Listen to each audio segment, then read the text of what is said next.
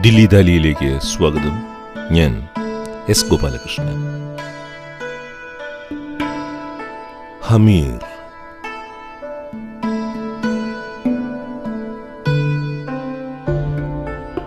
ജ്ഞാനസ്നാനം എന്ന് പറയും പോലെ നാദസ്നാനം എന്ന ഒന്നുണ്ടെന്ന് തോന്നും ഉസ്താദ് ബഡേ ഗുലാം അലി ഖാന്റെ പാട്ടുകൾ. Samang ma ദ ये तो खिदारा हुआ।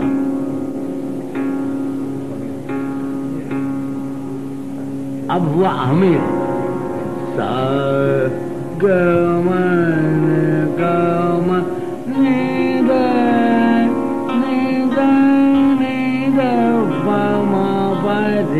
पगम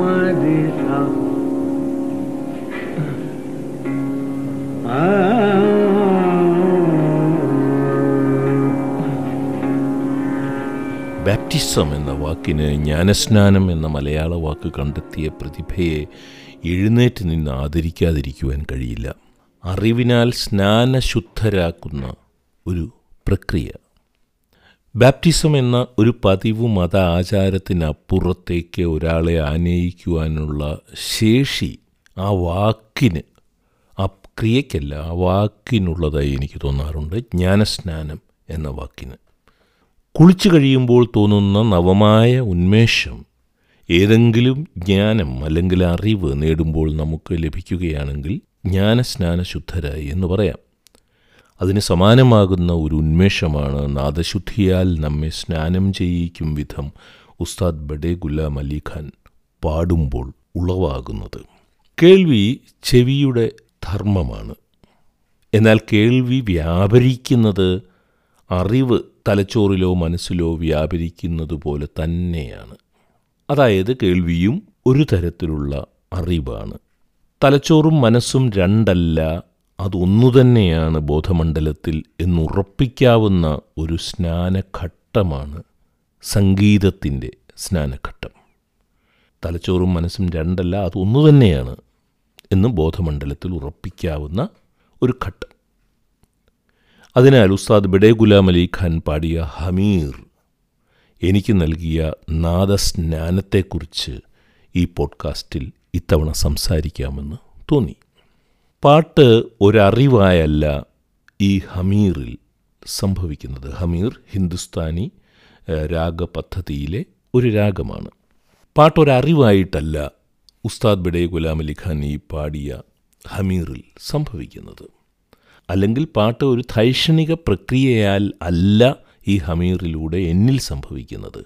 ശുദ്ധമായ ഒരു നാദ സാന്നിധ്യമായിട്ടാണ് ഇവിടെ ശുദ്ധമായ നാദ സാന്നിധ്യം എന്ന് ഞാൻ പറയുമ്പോൾ ശുദ്ധം എന്ന വാക്കിനാൽ ഞാൻ എന്താണ് ഉദ്ദേശിക്കുന്നത്? നാദ സാന്നിധ്യം എന്നതുകൊണ്ട് എന്താണ് ഞാൻ ഉദ്ദേശിക്കുന്നത് എന്ന് പറയേണ്ടി വരും.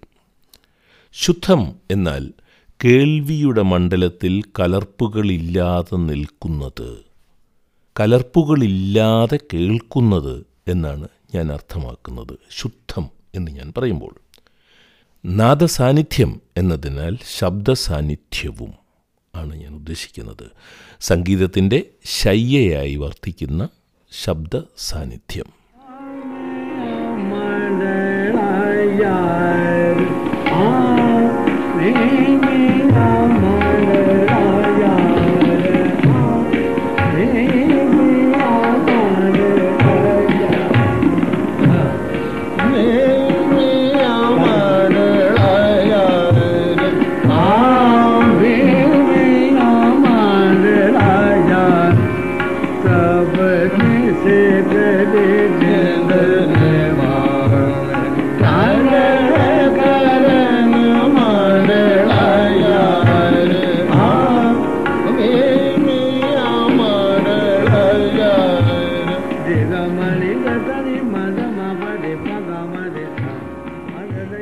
ഉസ്താദ് ബിഡേ ഗുലാം അലി ഖാൻ എന്ന അറിവ് എന്നിൽ രണ്ട് തലങ്ങളിൽ പ്രവർത്തിക്കുന്നുണ്ട്.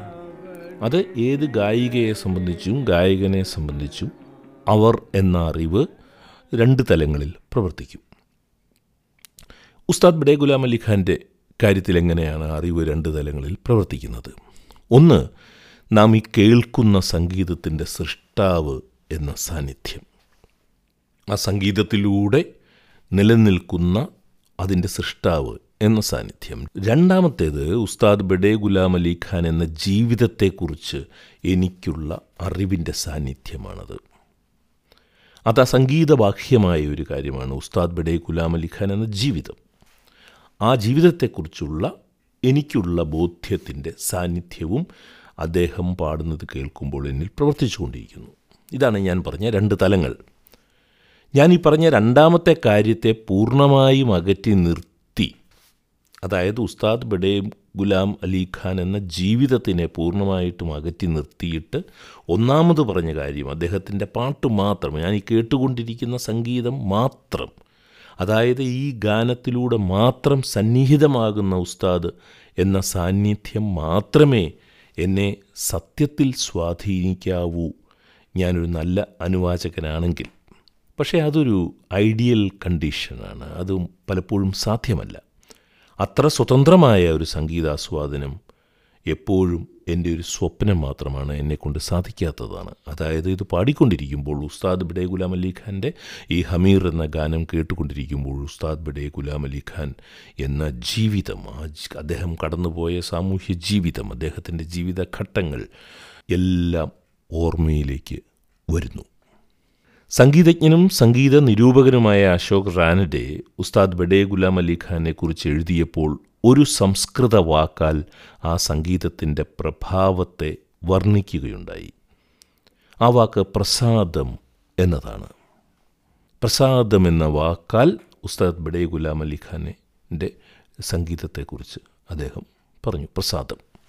പ്രസാദം എന്ന വാക്കിന് ഈ സന്ദർഭത്തിലുള്ള അർത്ഥം പ്രസന്നത എന്നാണ്. അശോക് റാനഡെ ഈ പ്രസാദാത്മകതയ്ക്കുള്ള പ്രധാന കാരണമായി പറയുന്നത് ഉസ്താദ് ബഡേ ഗുലാം അലി ഖാന്റെ ശബ്ദമാധുര്യമാണ്. എന്നാൽ ആ ശബ്ദമാധുരി അദ്ദേഹത്തിന്റെ സംഗീത പ്രതിഭയുമായി ചേർന്ന് നിൽക്കുമ്പോൾ മാത്രമാണ് ഈ പ്രസാദാത്മകത ഉരുത്തിരിയുന്നത്.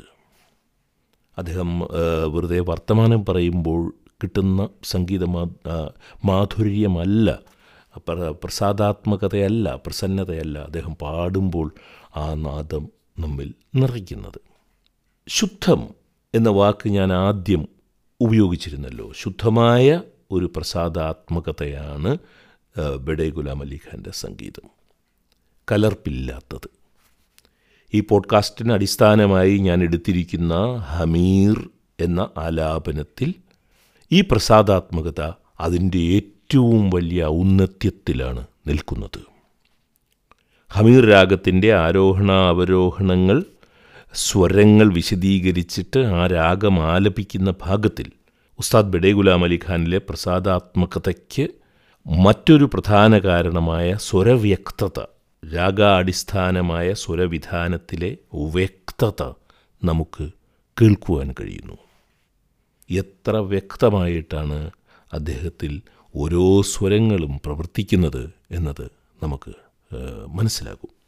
അതും ഈ പ്രസാദാത്മകതയ്ക്ക് ഒരു കാരണമാണ്. ഞാൻ വായിച്ചിട്ടുണ്ട് ബോംബെയിൽ കടൽത്തിരയുടെ ശ്രുതിയിൽ ബഡേ ഗുലാം അലി ഖാൻ സാധകം ചെയ്യാറുണ്ടായിരുന്നു എന്ന്.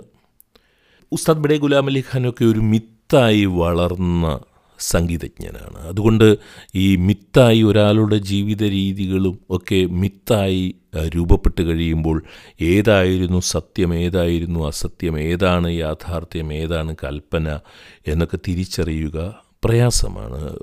ഒരാൾ മിത്തായി മാറിക്കഴിയുമ്പോൾ ഉസ്താദ് ബഡേ ഗുലാം അലി ഖാൻ അങ്ങനെ ഒരാളായിരുന്നു. അതുകൊണ്ട് ഈ കടൽ തിരയുടെ ശ്രുതിയിൽ അദ്ദേഹം ബോംബെയിൽ വെച്ച് സാധകം ചെയ്യാറുണ്ടായിരുന്നു എന്നുള്ളത് എത്രമാത്രം ശരിയാണ് എന്ന് എനിക്ക് ഉറപ്പിച്ചൊന്നും പറയാൻ കഴിയില്ല. എങ്കിലും ക്രോധാകുലമായ കടലിന്റെ ശ്രുതി ആയിരുന്നിരിക്കില്ല എന്നത് എനിക്ക് ഉറപ്പാണ്. അദ്ദേഹം കടൽ കടൽ തീരത്ത് പോയിരുന്ന് കടൽ തീരയുടെ ശ്രുതിയിൽ പാട്ട് സാധകം ചെയ്തിട്ടുണ്ടായിരുന്നെങ്കിൽ അപ്പോൾ കടൽ ക്രോധാകുലമായിരുന്നിരിക്കില്ല എന്ന് എനിക്ക് ഉറപ്പാണ്. ഈ ഹമീറിൽ ഞാൻ ഈ പോഡ്കാസ്റ്റിൽ ഉൾപ്പെടുത്തിയിരിക്കുന്ന ഹമീറിൽ അലയടിക്കുന്ന സമുദ്രം അത്രമേൽ ശാന്തമാണ് എന്നുള്ളതാണ്. ഉസ്താദ് ബിഡേ ഗുലാം അലി ഖാൻ പട്യാല ഖരാനയിലെ ഗായകനായിരുന്നു എന്ന് അദ്ദേഹത്തെക്കുറിച്ച് അറിയാവുന്ന എല്ലാവർക്കും അറിയാവുന്നതാണ്. ഈ പോഡ്കാസ്റ്റ് കേൾക്കുന്നവരിൽ തന്നെ ബിഡേ ഗുലാം അലി ഖാനെക്കുറിച്ചോ ഹിന്ദുസ്ഥാനി ശാസ്ത്രീയ സംഗീതത്തെക്കുറിച്ചോ ഏകദേശ ബോധ്യം ഉള്ളവർക്ക് കേൾവി പരിചയമുള്ളവർക്ക് അറിയാവുന്നതാണ്. അദ്ദേഹം പട്യാല ഖരാനയിലെ ഗായകനായിരുന്നു എന്നുള്ളത്. ഇന്ത്യയുടെ വടക്കു പടിഞ്ഞാറൻ പ്രദേശത്തെ ഒരു സംഗീത സമ്പ്രദായമാണ് ഇത്. പട്യാല ഖരാനയിലെ ഒരു സുപ്രധാന ഉപശാഖയാണ് കസൂർ ഖരാന. കൃത്യമായി പറഞ്ഞാൽ ഉസ്താദ് ബിഡേ ഗുലാം അലി ഖാൻ കസൂർ ഖരാനയിലെ എക്കാലത്തെയും വലിയ ഗായകനാണ്. ഇന്ത്യ വിഭജനം ആയിരത്തി തൊള്ളായിരത്തി നാൽപ്പത്തിയേഴിൽ നടന്നപ്പോൾ ഈ ഖരാനയെ ഉൾക്കൊള്ളുന്ന കസൂർ പ്രദേശം ആ ഭൂപ്രദേശങ്ങളൊന്നാകെ പാകിസ്ഥാന്റെ ഭാഗമായി മാറുകയായിരുന്നു. അതിനാൽ കസൂർ ഖരാനയിലെയും പട്യാല ഖരാനയിലെയും ഒരു വലിയ വിഭാഗം സംഗീതജ്ഞർ പാകിസ്ഥാൻ എന്ന പുതിയ രാജ്യത്തിന്റെ ഭാഗമായി മാറി. ഉസ്താദ് ബഡേ ഗുലാം അലി ഖാനും അങ്ങനെ മാറിയിരുന്നു. എന്നാൽ പത്ത് വർഷങ്ങൾക്ക് ശേഷം ആയിരത്തി തൊള്ളായിരത്തി അൻപത്തി ഏഴിൽ ഉസ്താദ് ബഡേ ഗുലാം അലി ഖാൻ ഇന്ത്യൻ പൗരത്വം സ്വീകരിച്ച് ഇന്ത്യയിലേക്ക് വരികയായിരുന്നു.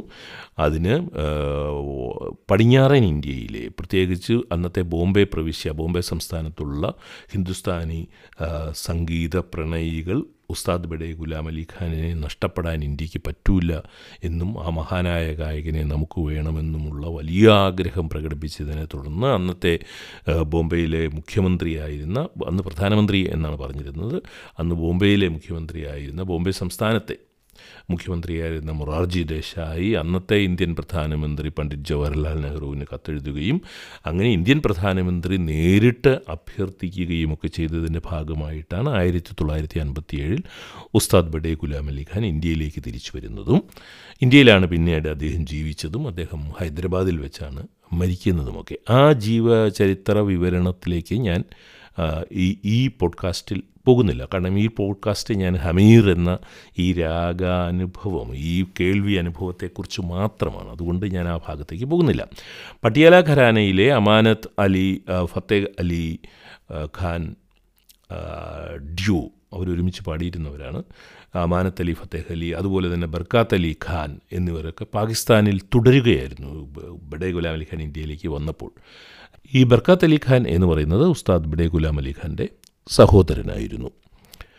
ഈ പോഡ്കാസ്റ്റിൽ നാം കേൾക്കുന്ന ഹമീറിൽ എന്നാൽ കസൂർ ഖരാനയുടെ അംശങ്ങൾ മാത്രമല്ല നാം കേൾക്കുന്നത്. ഉസ്താദ് ബഡേ ഗുലാം അലി ഖാന്റെ അച്ഛൻ അലി ബക്ഷിൽ നിന്നാണ് പ്രധാനമായും ബഡേ ഗുലാം അലി ഖാൻ സംഗീ സംഗീതാഭ്യസനം നടത്തിയതെങ്കിലും അദ്ദേഹം കസൂർ ഖരാനയിലെ സംഗീതജ്ഞനായിരുന്നു എങ്കിലും ആ സംഗീതത്തിൽ അച്ഛൻ ബനാറസിൽ നിന്നും പരിശീലിച്ച തുമ്രി ഗായക ശൈലിയുടെ അംശങ്ങൾ അതിശക്തമായി രൂഢമൂലമായിരുന്നു. ബഡേ ഗുലാം അലി ഖാൻ ആ, തുമ്രിയും തപ്പയും ഒക്കെ പാടുന്നതിലാണ് പിൽക്കാലത്ത് വളരെ വളരെ പ്രസിദ്ധ പ്രസിദ്ധനായത്.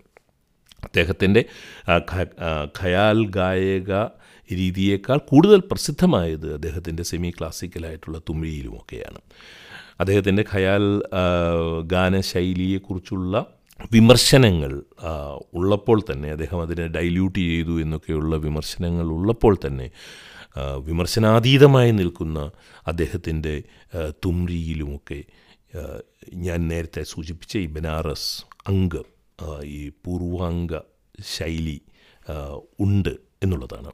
അതുമാത്രമല്ല ഗ്വാളിയർ ഖരാനയിലെ തന്നെ. ഗ്വാളിയർ ഖരാനയിലെ മറ്റൊരു ഖരാനയായ ഗ്വാളിയർ ഖരാനയിലെ ഷിൻഡേ ഖാന്റെ ശിക്ഷണത്തിലും കുറേ നാൾ ഉസ്താദ് ബെഡെ ഗുലാം അലി ഖാൻ പഠിച്ചിരുന്നു ബോംബെയിലുണ്ടായിരുന്നപ്പോൾ അപ്പോൾ ഞാൻ പറഞ്ഞു വരുന്നത് ഇരുപതാം നൂറ്റാണ്ടിന്റെ ആദ്യ പകുതിയിൽ തന്നെ ആവിർഭവിച്ച ഈ ഉപഭൂഖണ്ഡത്തിൽ ആവിർഭവിച്ച പുതിയ സാമൂഹ്യ അവബോധത്തിന്റെ പ്രതിഫലനങ്ങൾ അന്നത്തെ സംഗീതത്തിലും പ്രകടമായിരുന്നു എന്നുള്ളതാണ്. ഏതെങ്കിലും ഒരു പ്രദേശത്ത് മാത്രമായി ഒതുങ്ങി നിൽക്കുന്നതായിരുന്നില്ല ഈ സംഗീത മൂലങ്ങൾ വേരുകൾ. മറ്റ് മഹാന്മാരായ ഹിന്ദുസ്ഥാനി സംഗീതജ്ഞരെ പോലെ തന്നെ ഉസ്താദ് ബിഡെ ഗുലാം അലി ഖാനിലും വിവിധ ഇന്ത്യൻ പ്രദേശങ്ങളിലെ സംഗീത സമ്പ്രദായങ്ങളുടെ സ്വാധീനം പ്രതിഫലിച്ചിരുന്നു എന്നാണ് ഞാൻ പറയാൻ ശ്രമിക്കുന്നത്. അതിനാൽ ഈ പോഡ്കാസ്റ്റിൽ നിങ്ങൾ കേൾക്കുന്ന ഹമീർ ഇരുപതാം നൂറ്റാണ്ടിന്റെ ആദ്യപാതിയിൽ പ്രബലമായിരുന്ന പുതിയ ദേശീയ ബോധത്തിന്റെ ഹമീർ കൂടിയാണ് എന്നുള്ളതാണ്. അവിടെയാണ് അത്ര സൂക്ഷ്മമായിട്ടാണ് രാ സംഗീതത്തിലെ രാഷ്ട്രീയത്തിനെ നാം കേൾക്കേണ്ടത്. ഉസ്താദ് ബിഡേ ഗുലാം അലി ഖാനിൽ മാത്രമല്ല അക്കാലത്തെ എല്ലാ ഖരാനകളിലും മറ്റ് ഖരാനകളിലെ സമ്പ്രദായങ്ങളുടെ സ്വാധീനം പടർന്നു തുടങ്ങുന്നത് നമുക്ക് മനസ്സിലാകും. Thank you.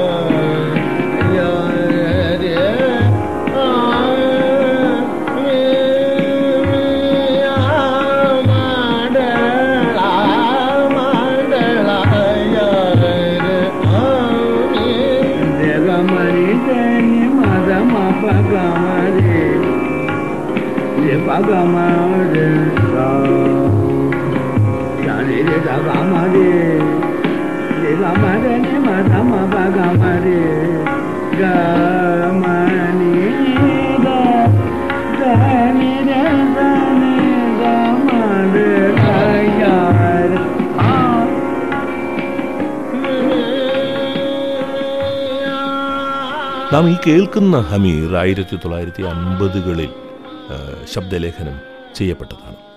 ആയിരത്തി തൊള്ളായിരത്തി അൻപത്തി മൂന്ന് എന്നത് ഉസ്താദ് ബഡേ ഗുലാം അലി ഖാനെ സംബന്ധിച്ചിടത്തോളം വളരെ പ്രധാനപ്പെട്ട ഒരു വർഷമായിരുന്നു. ആയിരത്തി തൊള്ളായിരത്തി അൻപത്തി മൂന്നിൽ കർണാടക സംഗീതത്തിലെ മഹാരഥന്മാരിൽ ഒരാളായിരുന്ന G N Balasubramaniam G N B എന്നറിയപ്പെടുന്ന ജി എൻ ബാലസുബ്രഹ്മണ്യൻ ഉസ്താദ് ബഡേ ഗുലാം അലി ഖാനെ ഭാഗവതർ എന്ന് വിളിച്ച് അഭിസംബോധന ചെയ്തു.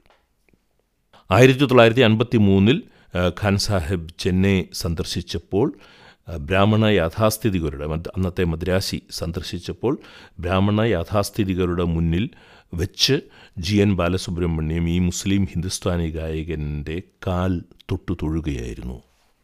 അപ്പോൾ അദ്ദേഹത്തിന് വലിയ വിമർശനമേൽക്കേണ്ടി വന്നു. ജി എൻ ബാലസുബ്രഹ്മണ്യത്തിന് ബ്രാഹ്മണ യാഥാസ്ഥിതികരിൽ നിന്നും വിമർശനമേൽക്കേണ്ടി വന്നു. അപ്പോൾ ജി എൻ ബി പറഞ്ഞു ഞാൻ ഈ തൊടുന്നത് ഞാൻ ഈ തൊഴുന്നത് ആ, മഹാഗായകന്റെ ശബ്ദനാളിയിൽ തപസ്സിരിക്കുന്ന ഗാന സരസ്വതിയെയാണ് എന്ന്. ജി എൻ ബാലസുബ്രഹ്മണ്യം ഉസ്താദ് ബെഡെ ഗുലാം അലി ഖാൻ കർണാടക രാഗമായ ആന്തോളിക പഠിപ്പിച്ചു എന്നുള്ളതൊക്കെ ആ ചെന്നൈ സന്ദർശനത്തിന്റെ ഭാഗമായിട്ട് ഉള്ളതാണ്. പകരം ജി എൻ ബിക്ക് ഉസ്താദ് ബഡേ ഗുലാം അലി ഖാൻ ഒരു ഹിന്ദുസ്ഥാനി രാഗവും പഠിപ്പിച്ചതിനെക്കുറിച്ചൊക്കെ ചരിത്ര രേഖകളുണ്ട്. ഞാൻ പറയാൻ ശ്രമിക്കുന്നത് ഇന്ത്യ എന്നത് ഒരു രാഷ്ട്രീയ വികാരമായി വളരുന്ന കാലത്ത് സംഗീതത്തിൽ അതുണ്ടാക്കിയിരുന്ന പ്രതിധ്വനികളെക്കുറിച്ചാണ്. അതിലൊന്നായിരുന്നു ഉസ്താദ് ബഡേ ഗുലാം അലി ഖാൻ മദ്രാസ് സന്ദർശിക്കുന്നതും ജി എൻ ബിയുടെ പ്രതികരണങ്ങളും എല്ലാം. ഒരു ഹമീർ രാഗാലാപനം ഉയർത്തുന്ന വിവിധ ചിന്തകൾ ഈ പോഡ്കാസ്റ്റിൽ ഞാൻ ഇങ്ങനെയൊക്കെ പങ്കുവയ്ക്കുന്നു എന്ന് മാത്രമേ ഉള്ളൂ. ഈ ഹമീർ ആലാപനം മറ്റൊരു കാര്യം കൂടി നമ്മോട് പറയുന്നുണ്ട്. ഇരുപതാം നൂറ്റാണ്ടിലെ മറ്റൊരു ഹിന്ദുസ്ഥാനി ഗായകനും വശംവദമാകാതിരുന്ന ശബ്ദസാധ്യത. ഒരാളുടെ ശബ്ദത്തിന് സഞ്ചരിക്കാൻ കഴിയാവുന്ന സാധ്യതകൾ. ഈ ശബ്ദസാധ്യതയാണ് ഉസ്താദ് ബഡേ ഗുലാം അലി ഖാന്റെ മനസ്സ് ആഗ്രഹിച്ചിരുന്നിടത്ത് ആ ശബ്ദത്തിന് എത്തിച്ചേരുവാൻ അനായാസം കഴിഞ്ഞിരുന്നു എന്നുള്ളതാണ്. അത് ഈ പാട്ട് കേൾക്കുമ്പോൾ നിങ്ങൾക്ക് മനസ്സിലാകും. കളിക്കളത്തിൽ ലയണൽ മെസ്സിക്കൊക്കെ കളിപ്പന്ത് വശമ്മതമാകുന്നതുപോലെ ഒന്നായിരുന്നു ഉസ്താദ് ബഡേ ഗുലാം അലി ഖാനെ സംബന്ധിച്ചിടത്തോളം ശബ്ദം എന്നത്. ഒരു കാര്യം കൂടി പറഞ്ഞിട്ട് നമുക്ക് ആ ഗാനം പൂർണമായി കേൾക്കാം. ഉസ്താദ് ബഡേ ഗുലാം അലി ഖാൻ സാരംഗി വിദ്വാൻ കൂടിയായിരുന്നു. ആ തന്ത്രിവാദത്തിലെ പരിശീലനം അദ്ദേഹത്തിന്റെ വായ്പാട്ടിൽ വരുത്തിയ ഗുണപരമായ അംശങ്ങൾ കൂടി നാം ശ്രദ്ധിക്കേണ്ടതാണ്. തന്ത്രി നമുക്ക് ഈ മധുരൈ ടി എൻ ശേഷഗോപാൽ കർണാടക സംഗീതത്തിലെ മധുരൈ ടി എൻ ശേഷഗോപാൽ വീണ പരിശീലിക്കുമായിരുന്നു. വീണവാതകൻ കൂടിയാണ്. ഇതെങ്ങനെയാണ് അദ്ദേഹത്തിന്റെ ഗാനശൈലിയെ സ്വാധീനിച്ചിരുന്നത് എന്നുള്ളത്. അതുപോലെ തന്നെ ശമ്മാങ്കുടി ശ്രീനിവാസയ്യർ നിരന്തരം നാഗസ്വരം കേട്ടുകൊണ്ടിരുന്നതുകൊണ്ട് എങ്ങനെയാണ് അദ്ദേഹത്തിന്റെ ഗാനശൈലിയെ അത് സ്വാധീനിച്ചിരുന്നത് എന്നുള്ളതൊക്കെ നമുക്കറിയാവുന്ന കാര്യങ്ങളാണ്. പക്ഷേ ഈ സാരംഗി വാദനം സാരംഗി കൂടി പഠിച്ചിരുന്നതുകൊണ്ട് സാരംഗി വായിക്കുവാൻ നന്നായി അറിയാവുന്നതുകൊണ്ട് ഒരു തന്ത്രിവാദ്യത്തിന്റെ സംഗീത സഞ്ചാര സാധ്യതകളെല്ലാം തന്നെ ഒരു വായ്പാട്ടുകാരനിൽ എങ്ങനെയാണ് സന്നിവേശിക്കുന്നത് അല്ലെങ്കിൽ എങ്ങനെയാണ് സന്നിഹിതമാകുന്നത് എന്നുള്ളതും കൂടി ഉസ്താദ് ബിഡെ ഗുലാം അലി ഖാന്റെ ഗാനശൈലിയെക്കുറിച്ച് ആലോചിക്കുമ്പോൾ മനസ്സിൽ വരുന്ന ഒരു കാര്യമാണ്. പണ്ഡിറ്റ് ബി ആർ ദിയോധർ എഴുതിയത് വായിച്ചത് ഞാൻ ഇപ്പോൾ ഓർക്കുകയാണ്. ഉസ്താദ് അദ്ദേഹത്തെ ഉപദേശിച്ചിരുന്നത് തീവണ്ടിയിലാകട്ടെ കുളിമുറിയിലാകട്ടെ നടക്കുമ്പോഴാകട്ടെ എവിടെയെങ്കിലും ഏത് സമയവുമായിക്കോട്ടെ ഏതെങ്കിലും വീട്ടിൽ വെറുതെ ഇരിക്കുമ്പോഴായിക്കോട്ടെ നിങ്ങൾ പാടിക്കൊണ്ടേയിരിക്കുക. അങ്ങനെ എപ്പോഴും പാടിക്കൊണ്ടേയിരുന്നാൽ അങ്ങനെ ചെയ്താൽ സ്റ്റേജിൽ പാടുമ്പോൾ അതിന്റെ ഗുണമുണ്ടാകും എന്നാണ് പണ്ഡിറ്റ് ബി ആർ ദിയോധറിനോട് ഉസ്താദ് ബെഡെ ഗുലാം അലി ഖാൻ പറഞ്ഞത്. ആയിരത്തി തൊള്ളായിരത്തി നാൽപ്പത്തി നാലിൽ ഒരു കച്ചേരിയിൽ സമാന സ്വരങ്ങളുള്ള സമാന സഞ്ചാരങ്ങളുള്ള കേദാരവും ഛായാനട്ടും കാമോദും ഹമീറും നാല് രാഗങ്ങൾക്കും ഒരേ സ്വഭാവമുള്ളതാണ്. ഈ രാഗങ്ങൾ ഒരൊറ്റ കച്ചേരിയിൽ ഇദ്ദേഹം പാടിയതായിട്ട് ഞാൻ കേട്ടിട്ടുണ്ട്. അത്തരം വെല്ലുവിളികൾ ആ പ്രതിഭയ്ക്ക് ഏറ്റെടുക്കുവാൻ കഴിഞ്ഞത് തന്നെ നിരന്തരമായ സാധകത്തിലൂടെ കൈവരിച്ച ആശയ വ്യക്തത രാഗാശയ വ്യക്തത മൂലമാണ്. ഉസ്താദ് ബഡേ ഗുലാം അലി ഖാൻ. മഹാപ്രതിഭയായിരുന്ന ഉസ്താദ് ബഡേ ഗുലാം അലി ഖാൻ പാടിയ ഹമീർ കേട്ടതിൻ്റെ മാസ്മരികതയിലാണ് ഞാൻ ഈ ലക്കം ദില്ലി ദലി പോഡ്കാസ്റ്റ് ഒരുക്കിയത് ഇനി നമുക്ക് ആ ഗാനത്തിലേക്ക് പോകാം पहले जो गाता रहा हूँ आप साहब भी तशरीफ लाए हुए हैं इनको समझाने की जरूरत है हालांकि सुर को कोई ऐसी दुनिया नहीं है जो नहीं जानती अपनी अपनी जगह हर मुल्क में सुर का विस्तार तो होता ही रहता है। मगर हमारे मुल्क का जो कायदा है, वो भी कुछ बयान करते हैं कोई हर्ज नहीं। सनि धनि ध प म प ग म रे सा ये तो किदारा हुआ।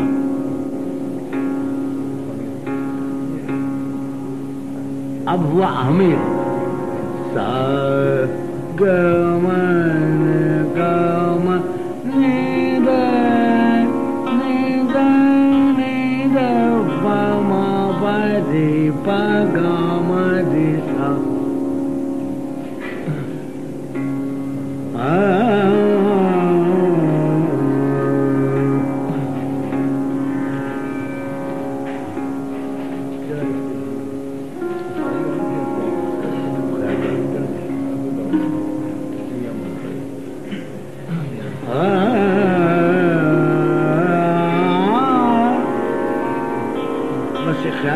Shri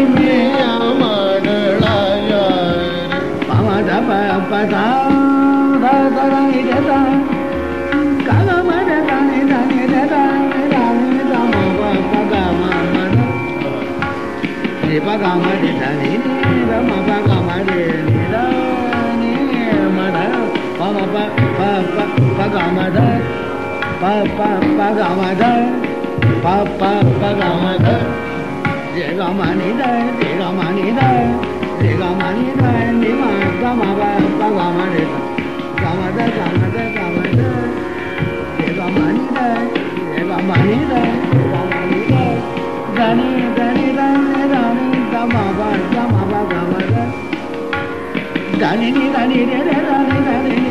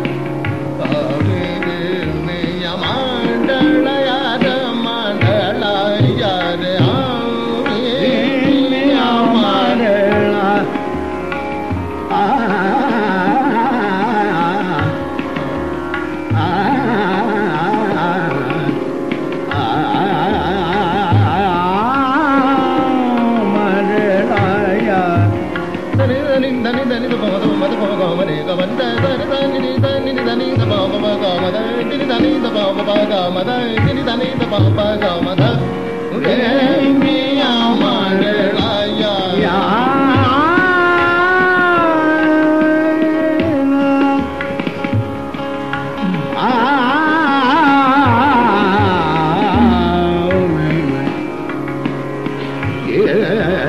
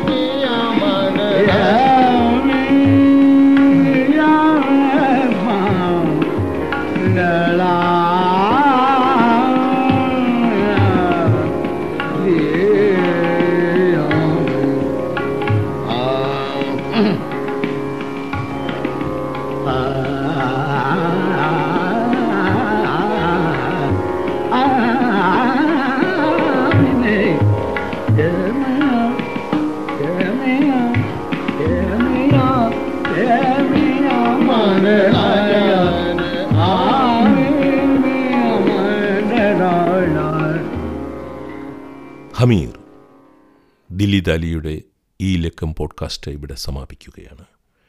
ഈ പോഡ്കാസ്റ്റ് ഇതുവരെ നിങ്ങൾ സബ്സ്ക്രൈബ് ചെയ്തിട്ടില്ല എങ്കിൽ ദില്ലി ദാലി എന്ന പോഡ്കാസ്റ്റ് സബ്സ്ക്രൈബ് ചെയ്ത് ഈ എളിയ സംരംഭത്തെ വിജയിപ്പിക്കണമെന്ന് ഞാൻ വിനീതമായി അഭ്യർത്ഥിക്കുകയാണ്. കേട്ട സുമനസ്സുകൾക്ക് നന്ദി. സ്നേഹപൂർവം എസ് ഗോപാലകൃഷ്ണൻ.